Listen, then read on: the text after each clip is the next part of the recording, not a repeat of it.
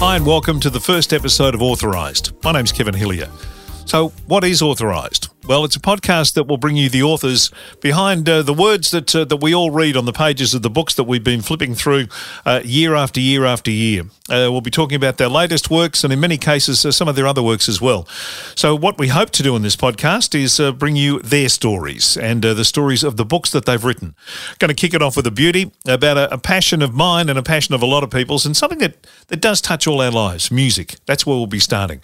But we won't be stopping at music. We'll be talking about sport and food food and crime and history and self help books uh, and fiction. So we're going to uh, go across all the genres uh, with Authorised and bring you uh, with each episode uh, some fascinating and interesting people. And we'll start with the beauty we'll tell you about in uh, just a couple of seconds.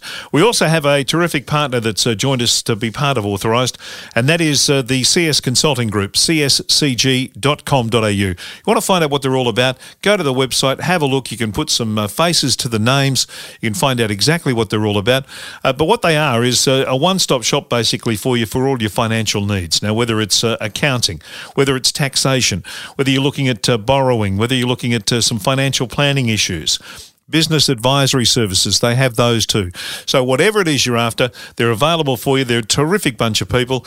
Uh, I've known them for a long time now, and you can simply pick the phone up and call them. Obviously, with COVID 19 uh, restrictions in place uh, right around the country uh, in different uh, levels at different states, um, but uh, you can give them a call. it is 03 9974 8333 double nine seven four eight three double three. As I mentioned, the website cscg.com.au. Business or personal, doesn't matter. Uh, they're there to help you out and they will do a great job for you. They will certainly look after you. And we're very happy to have them on board uh, the authorised uh, podcast. Our first guest, our first author to kick us off uh, takes us back uh, through, uh, I guess, a, a lot of uh, the pages of our life are, are aligned with music, and uh, the the music of the this man is part of uh, so much of our life. It's a book about George Young. Now, George Young, of course, was one half of the uh, Vanda Young songwriting combination and was a member of the Easy Beats way back in the mid part of the 60s.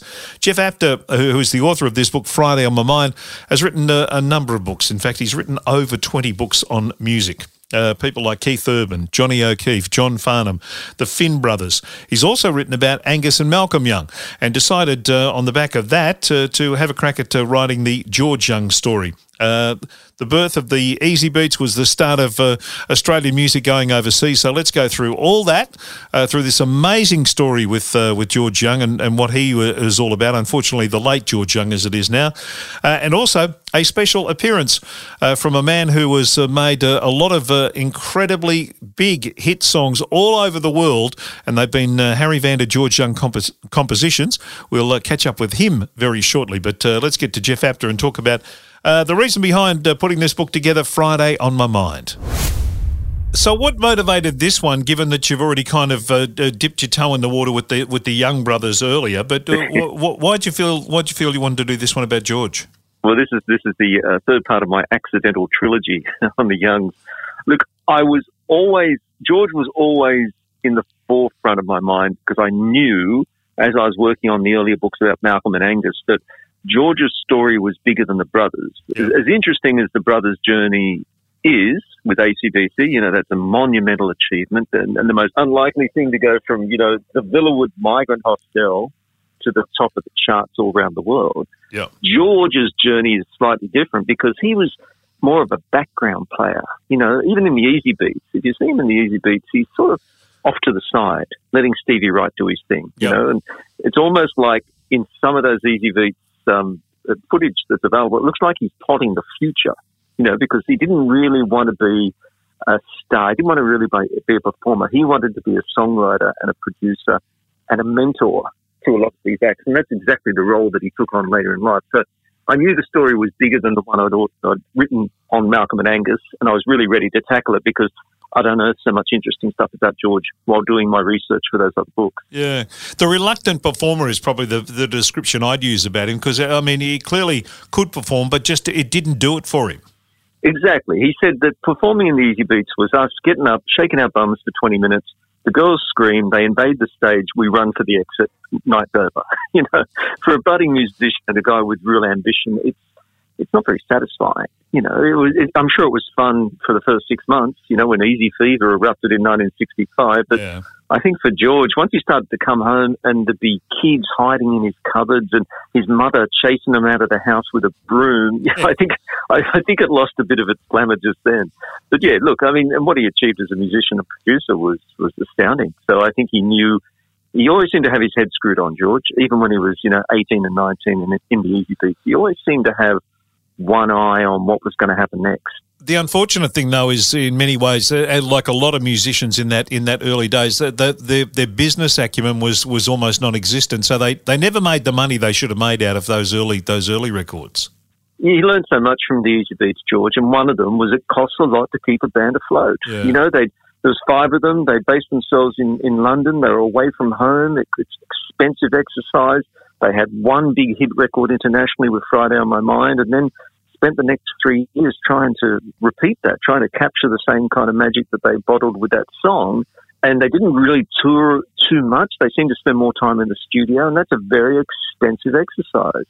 You know, there's a story that there was an album they recorded called Vigil, and it didn't come out uh, until quite a long period after it was recorded. And from my understanding, it's because they couldn't afford to pay the studio bills, and the oh, studio wow. confiscated the tapes. You know, but yeah, when they got back to Australia in the end of '69 and broke up, they found they were about hundred thousand dollars in debt, even though they'd had all this success. But because, and, and yeah, in some part, probably they made some poor decisions business wise. I understand in some countries they had, you know, competing record deals, and you know, there was, but it was because they were trailblazers. They were striking new frontier in both as musicians and I guess as, as export commodities, if you like. You know, no Australian band had had that kind of impact overseas. And I guess they really weren't um, equipped, and I'm including probably their management as well, to understand the complexities of, you know, international record deals and all those things. I don't think they were ever cheated. I just think they just needed probably more um, mature and seasoned advice. You know, like there was a point where Brian Epstein, the Beatles manager, was interested in taking them on. And that might have changed their course a little bit because he would have had a bit more business acumen, I think. So, yeah. yeah, George took a lot away from that and, you know, made sure that his brothers particularly didn't repeat the same mistakes with ACDC. Yeah, well, obviously they've uh, become very rich men because of it. I read, and again during research for the book, that the Young brothers, that's the three of them, uh, were a few years ago listed amongst the top the wealthiest Australian families. Oh, I mean, wow. their combined, yeah, their combined wealth is in the couple of hundred million dollars. Uh, unfortunately, George and Malcolm aren't around to appreciate it anymore. But um, you know, that's an incredible legacy, given that they started as ten pound, well, ten pound Scots, not ten pound Poms, but you know, they came out on that uh, assisted migration scheme with nothing. Yeah, you know, an entourage of ten, eight kids. George was the third youngest. Um, no grand plan about what they were going to do with their future. Their dad was a manual labourer. Their mother was a housekeeper. You know, it was um, the, the level of success they achieved creatively and commercially is, is staggering given where they came from. His achievements, uh, I mean, the Harry Vanda George Young thing uh, the, was massive and has always been massive in, in Australian music. Um, uh, the Easy Beats were massive, ACDC. The, the tentacles that he's had involved in uh, in so many areas of, of the of the music industry. But I've re- even even even uh, with your book and stuff, he still doesn't seem to be the god that he probably should be. Yeah, it's and again, I think a lot of that is because you know he was working in the business of show where you've got to he who talks loudest gets noticed the most sometimes. Yeah, and because George didn't take that path, he wasn't kind of he, he just didn't have that temperament, that personality. He was more than happy to stand back, which meant it was a long time before the Easy Beats and George and Harry in particular were given due credit. But you know, you look now. There's the Vanda and Young Songwriting Award. They were, the, yep. I think, the first people inducted into the ARIA Hall of Fame. Uh, you know, there's a lot of, and it's almost like every time a new poll comes out, the ten best Australian something, Friday on My Mind and or George and Harry or the Easy Beats are number one. So it's taken a long time for them to get the uh, receive the accolades that. Um, but George was never. I don't think he was ever really seeking that. I reckon he took a lot of pride in his achievements, but I don't think he was the one that would run around boasting about you know having sold X amount of records. Unlike his younger brothers, who used to walk around Burwood when they were kids saying, "Hi, I'm Malcolm. I'm Angus. And I'm the brother of George Young from the Easy Beats. Not a bad calling card when you're a kid at school. Pretty reasonable. Um, and, I, yeah. and I always got the impression uh, with just the way that, that he and Harry went about everything that it wasn't about the current song even, it was about the next song and the song after that. Yeah. And, uh, and it was never kind of dwelling on the fact that, oh, yeah, I wrote Friday on my mind. Uh, he'd moved on. Yeah, they're incredibly prolific. You know, they were oh. co- their their songs were covered by something you know, several hundred artists both locally and internationally. You know, they had a hand on so much music over a period of probably 25 years.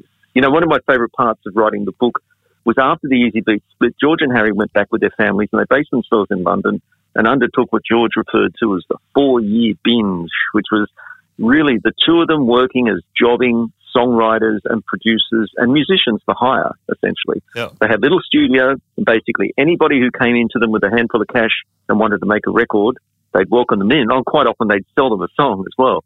But, you know, they worked on all different types of music. They worked on jingles, they worked on ads, they did anything that came through the door because they both had young families to support too.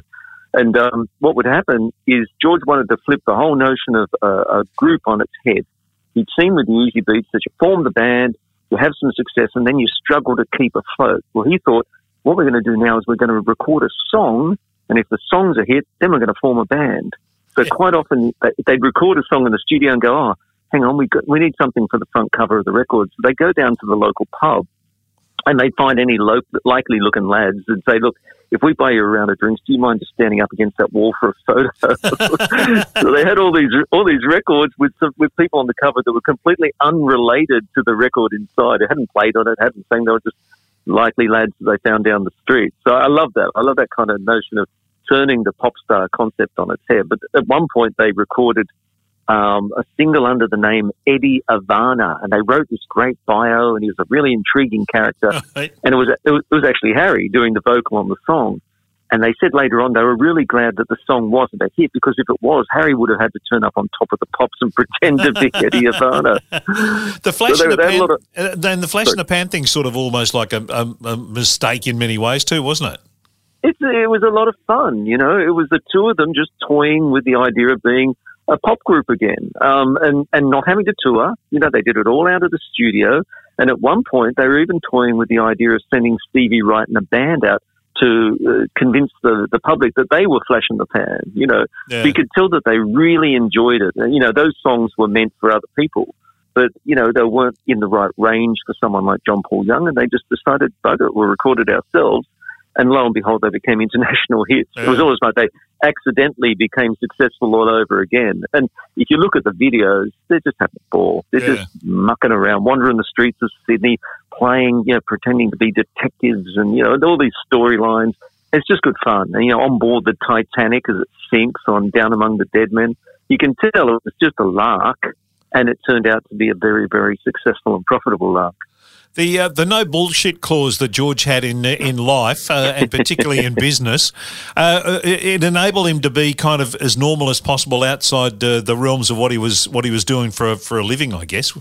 Yeah, yeah, absolutely. Yeah, the no BS clause, and you know, he, he had this great ability to just cut through the crap when he was dealing with people, and particularly when he was mentoring bands. You know, the the story goes that Angus and Malcolm, when uh, George first worked with ACDC, said, you know, they said, do, do, you think we should be a bit more diverse? Do you think we should mix it up a bit? Yeah. You know, and George said, that's the worst thing you could possibly do. He said, stick with it. You've got the formula. It's already successful. Don't worry about all that other crap, you know. And he was absolutely right because let's face it, ACDC went on to record the same song for the next 40 years and, so, and sold hundreds of millions of records in the process. So, you know, he was right. He just had, someone said he was so focused in the studio that they swore that he could move an ashtray just by staring at it. Might not be true, but it's a really interesting idea, isn't it? The guy was so intense and just he just really knew what worked best uh, and was great for that. Like I say, probably a I don't know, 15 year period in Sydney with Harry working at Albert's where pretty much everything they touched turned to gold. Oh yeah, did it ever? Did it mm. ever? And that relationship between he and Harry. I mean, it started in the Villawood uh, hostel uh, where you know literally George was teaching him English um, uh, because he, he, kept stuffing words up every five seconds. That's right. Uh, he said, "I think I've got sunstrike." George. That's right. Yeah, uh, and I mean for that to endure as long as it did, and and just all the little hiccups they had along the way, uh, an amazing relationship. Yeah, a really incredible union. Um, and I think a lot of it, beyond the obvious creative and, and, musical bonds, was on the eve of the Easybeats departure for London in 1966. You know, there was this huge wave of excitement. They'd had this enormous success at home. They'd just recorded, I think, a couple of TV specials. You know, it was really happening for them. Harry got home and his wife had committed suicide. She was so distressed by the thought. Then they they were quite young. Was, I think Harry would have been early twenties by then. They had a, a son. Um, she wasn't up to uh, getting her head around the idea that Harry could be gone for who knows how long. You know, and that to her, they didn't have the budget to be able to take all their families with them, and she just unfortunately took an overdose and died. I, I assume it was accidental, but you know, George then pulled him aside, and Harry was devastated. You know, he had to send his son back to his to be looked after by his family in Holland, and George pulled him aside and said, "I'm with you. I've got your back." Yeah. You know, uh, you know, we're working partners, but we're also friends, and that relationship, yeah, continued right to the end of George's life. I found out that he and Harry were working once again as Flash and the Pan, trying to come uh-huh. up with uh-huh. some new material. But I, I'm not sure, and I wasn't able to unravel whether anything was completed by the time of his death. But just the simple fact that that relationship continued for the next 50 years, it was that's how strong it was. It, Couldn't say the same about Lennon and McCartney. No, I was going to say it's the it's the relationship that everyone hoped Lennon and McCartney would have, but never had. That's exactly right. You know, the 70s were a tricky time for John and Paul, let's face it. Yeah. You know, there was occasional moments where you hear about them getting together and kind of laughing at what had come before, but you never, the, the prospect of them recording together or something was never entertained because it was just never going to happen. Um, but George and Harry just, they found this bond, they had this formula, they seemed to have an understanding, like a chemistry when they worked together in the studio, and it just stood them in such great stead. And as I said, made them incredibly wealthy. You know, they came from nothing, both of them, yeah. and they ended up very, very, very wealthy men. More from Jeff Apter coming up uh, shortly, but uh, as I mentioned at the start of the podcast, a little cameo appearance from a man who's uh, had uh, incredible success all around the world, international success, uh, and and sold millions of records all around the world. And they've been Harry Vanda, George Young composition. So let's get a little insight into one song. In fact, the first song he ever recorded, and it was a Harry Vanda, George Young song. And I talk about the one and only John Paul Young. Melbourne's got this guy Simon Napier Bell who who managed the Yardbirds. You know, he was a he was a big wheel. They they had this problem with the song Pasadena. They couldn't replicate the vibe that the demo had. Uh, and the demo was done in George and Harry's flat in London, you know. Simon uh, discovered that the vibe was there, why get rid of it? And so he said, we'll just find another singer and put him over the top. Right. We'll squash, we'll squash down George's voice and we'll put another vo- a, voice on it. And that turned out to be me. So next thing, I'm on an aeroplane for the first time in my life, flying down to Melbourne uh, to Armstrong's in South Melbourne.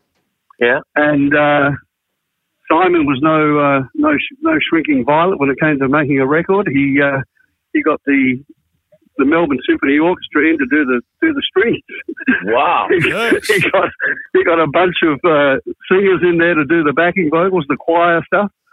They squashed my uh, George's voice down. They put me on top, and right at the end of the song, uh, I ran out of breath, and I don't actually sing the last chorus. Oh, really? George is there on his own singing it. wow! I never knew that. yeah, yeah. So you know, it's it, that's the way they used to do things back in those days. You know, he, he even he even got one of George and Harry's songs and, and took to it with a razor blade and turned it into another song. oh, really? Wow. wow. Well, the next time you're Googling Pasadena or you hear it on the radio or you come across it on a jukebox, uh, you'll, you'll listen to it a little bit differently now, uh, knowing that little story uh, from John Paul Young as told to us on the uh, Life of Brian Mannix, that is, podcast. We thank uh, John for that and thank Brian Mannix for that as well. Uh, all right, let's get back to our author. It is Jeff Apter. The book is Friday on My Mind and talking about the late, great George Young. And the normality, did that, was that what kept him out of the excesses of the industry, which has devoured and spat out and chewed and, and, and killed off a lot of people in the process? Well, he probably should have cut back on the cigarettes because I dare say that might have got him in the end. Yeah. Uh, but yeah, the you know, the, certainly he saw what was happening, what happened to Stevie Wright, and you know, Stevie, uh, as much as a, a, bit of a train wreck that he was, he took steps to try to, to tame his demons and just was unsuccessful. But George could see how deeply drugs had its claws in Stevie and certainly had. To him, it was like, why, why would I want to do something that's going to stop me from working? Yeah. You know, I, you know, I enjoy this. This studio is my home. I don't want to do something that's going to leave me dribbling in the corner, you know, for 10 hours a day. So, um, you know, he steered clear of that. He, I probably, I'm sure he liked the tipple. Um, and as I said, he probably smoked too much, but have a suspicion that, you know, he was relatively young. He died at 70, Yeah. which, um, you know, nowadays is seen as, you know, not a bad dig, but not a, a terribly long one. Um, so maybe that has something to do, but those excesses you're talking about, yeah, he, he kept a, I think very early on he could see that there was no point in that and there was no glamour and, or interest in that for him because that was the side of, you know, music and rock and roll and showbiz that just had no interest for him, no appeal. Um, the, the legacy he leaves, whether he liked it or not, is enormous.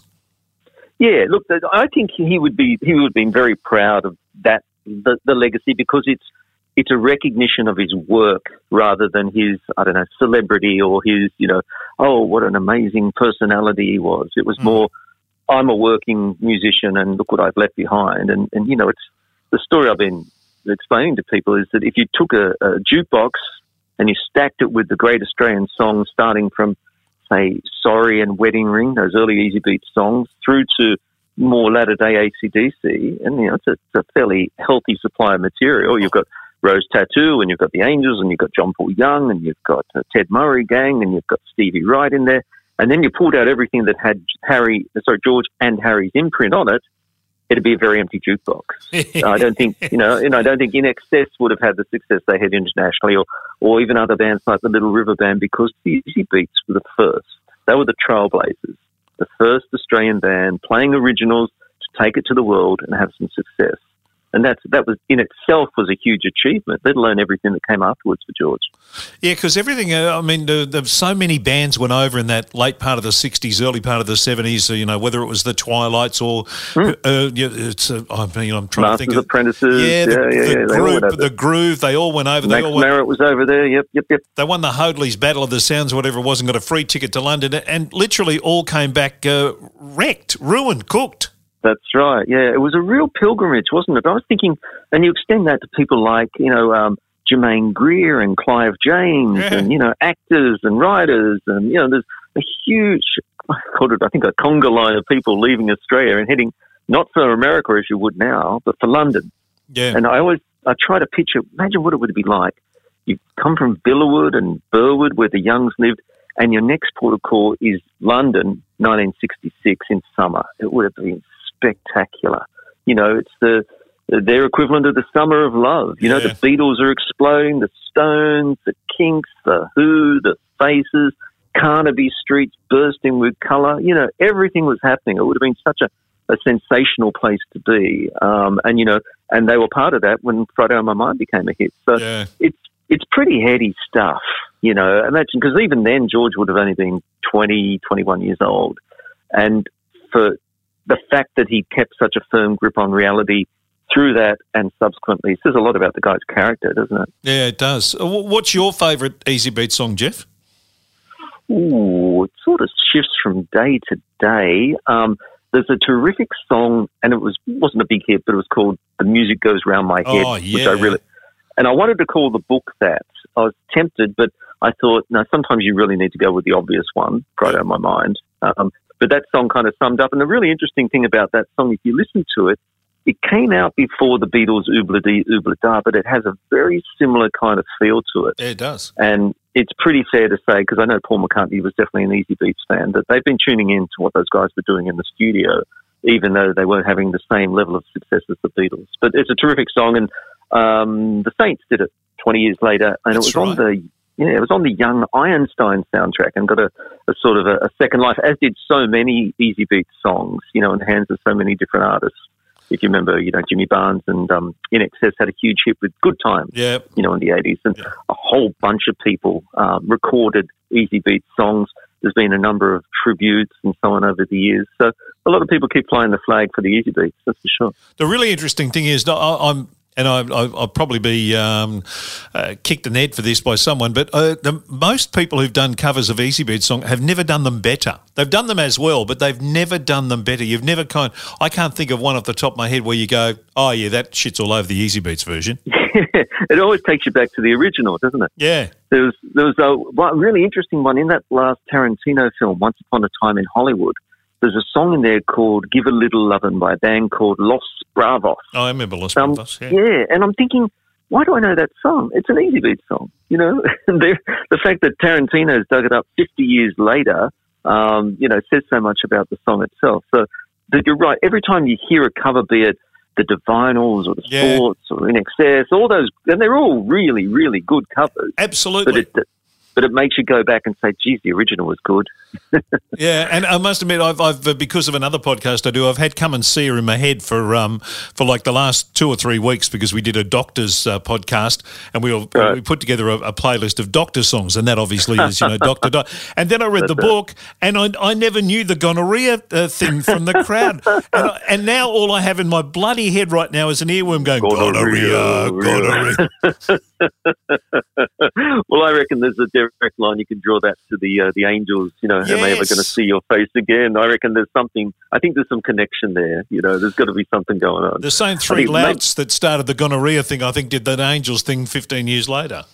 That's right, exactly. They were taking their kids to the show and said, "Hey, listen to this." no, look, it's, he's uh, someone who deserves, uh, I, I, think, a, a, a greater, uh, a greater. I, I, don't know whether it's um, a place in the uh, in the in the pecking order of the the, the greats of uh, of the Australian music industry because he's certainly he and Harry Vanda. well, as you say, they they didn't just be on the charts; they were the charts. Yeah, monumental figures, absolutely. Yeah. A statue at least, I reckon, Kevin. Yeah, no, I agree. I agree. People talk about, you know, ACDC and that, but without George Young, there wouldn't have been an ACDC. Absolutely. We'd have a, a pretty poor music industry right now, I think, if it wasn't for these. And, and let's include, you know, Harry Vanda as well. These oh, two yeah. guys really, you know, absolute fundamental figures, um, you know, titans of Australian music and, you know, really blazed a trail for everything that came afterwards. Now, you've done 20 odd books. What's, uh, what's the next one on the agenda, Jeff? Jon English. I'm currently working oh, with his great. family to write a book about Jon. Um, in my grand tradition of dead white guys, I'm uh, I shouldn't really say that, but no, um, no, it, no, look, fine. I must say, as a writer, and I don't, I don't want this to be misunderstood, but to have a complete life to document actually gives you the whole story, if that makes sense. You know, uh, you know, Jon died too young, but um, oh, got you. Yeah, and it's a really interesting story. His family's been really supportive. Um, I'm stunned. I mean, I was a big fan, but I had no idea how broad his career was. He, I think he was the first. What do we call them now? Multitasker. Oh yeah, you know, he was. He was Hugh he was Jackman. Could, he was Hugh Jackman. He was exactly. He could do TV. He yep. could do staging, and then he could go and rock the bejesus out of suburban pubs with the oh, God, brothers. Yeah. Oh god, yeah, yeah. yeah. really were, interesting guy. Good band. Good band, and he wrote some really good songs too, Jon. Well, then he went and wrote a rock opera. I mean, in his spare Paris. time, yes, Paris. He did too. Yeah. Yeah, yeah. incredible. Yeah, so that's out um, April next year. I think I'll oh, keep on the loop with that one. Good on you, Jeff. Thanks for your time, mate. Really appreciate. it. Well done on the book, and uh, and keep them coming. They're they're just uh, we we need to, to pay reverence to these people who've done uh, so much work for the uh, for the Australian music industry, and which is a, an incredible part of our culture. Absolutely, absolutely. I mean, it's a real joy and a pleasure and an honour to be able to write these stories. Yeah, so, good stuff. Yeah, let's hope I can continue. Thanks, Kevin. It's a terrific book. It's called Friday on My Mind. Look forward to that uh, Jon English book coming in the future, and we thank Jeff Apter for his time. Check out his other works too. As I mentioned, he's done uh, more than twenty books uh, on uh, on music alone, and then uh, there's a few sporting books in there as well uh, that he's ghosted with other people. So a great body of work, and plenty more to come. And I highly recommend Friday on My Mind. It is a really really good book. Also, I would highly recommend to you to go to cscg.com.au and check out what the CS Consulting Group can do for you because they can do an awful lot be it uh, personal or business uh, financial matters that you want to discuss. Uh, they're terrific people to deal with. Been around for a long time now. Uh, they've got uh, great uh, experience uh, in the field. Uh, you'll see that when you read their story on the website and you you see the people who are involved. you can give them a, a, call, of course, on double nine seven four eight triple three. They've been around, as I said, for over 30 years. They've got great experience. They do a holistic approach to your financial requirements. So whatever it is, whatever area that you're, you're looking for, they will have someone in that field who can help you out and, and steer you in the right direction, which is exactly what you need. Uh, particularly, it's tough times at the moment, and every penny is. Uh, we're watching it all, aren't we? Uh, so they can help make sure that uh, that every penny you have uh, most certainly is uh, is doing what it should be doing for you. So thanks to Orion Lou and the team at at CSCG, the CS Consulting Group. Hope you've enjoyed this first edition, the first episode of Authorised. We'll be back with plenty more sport, food, music, crime fiction. We've got them all coming. Hope you'll join me for those. Authorised with Kevin Hillier. Until the next time uh, we talk, take care.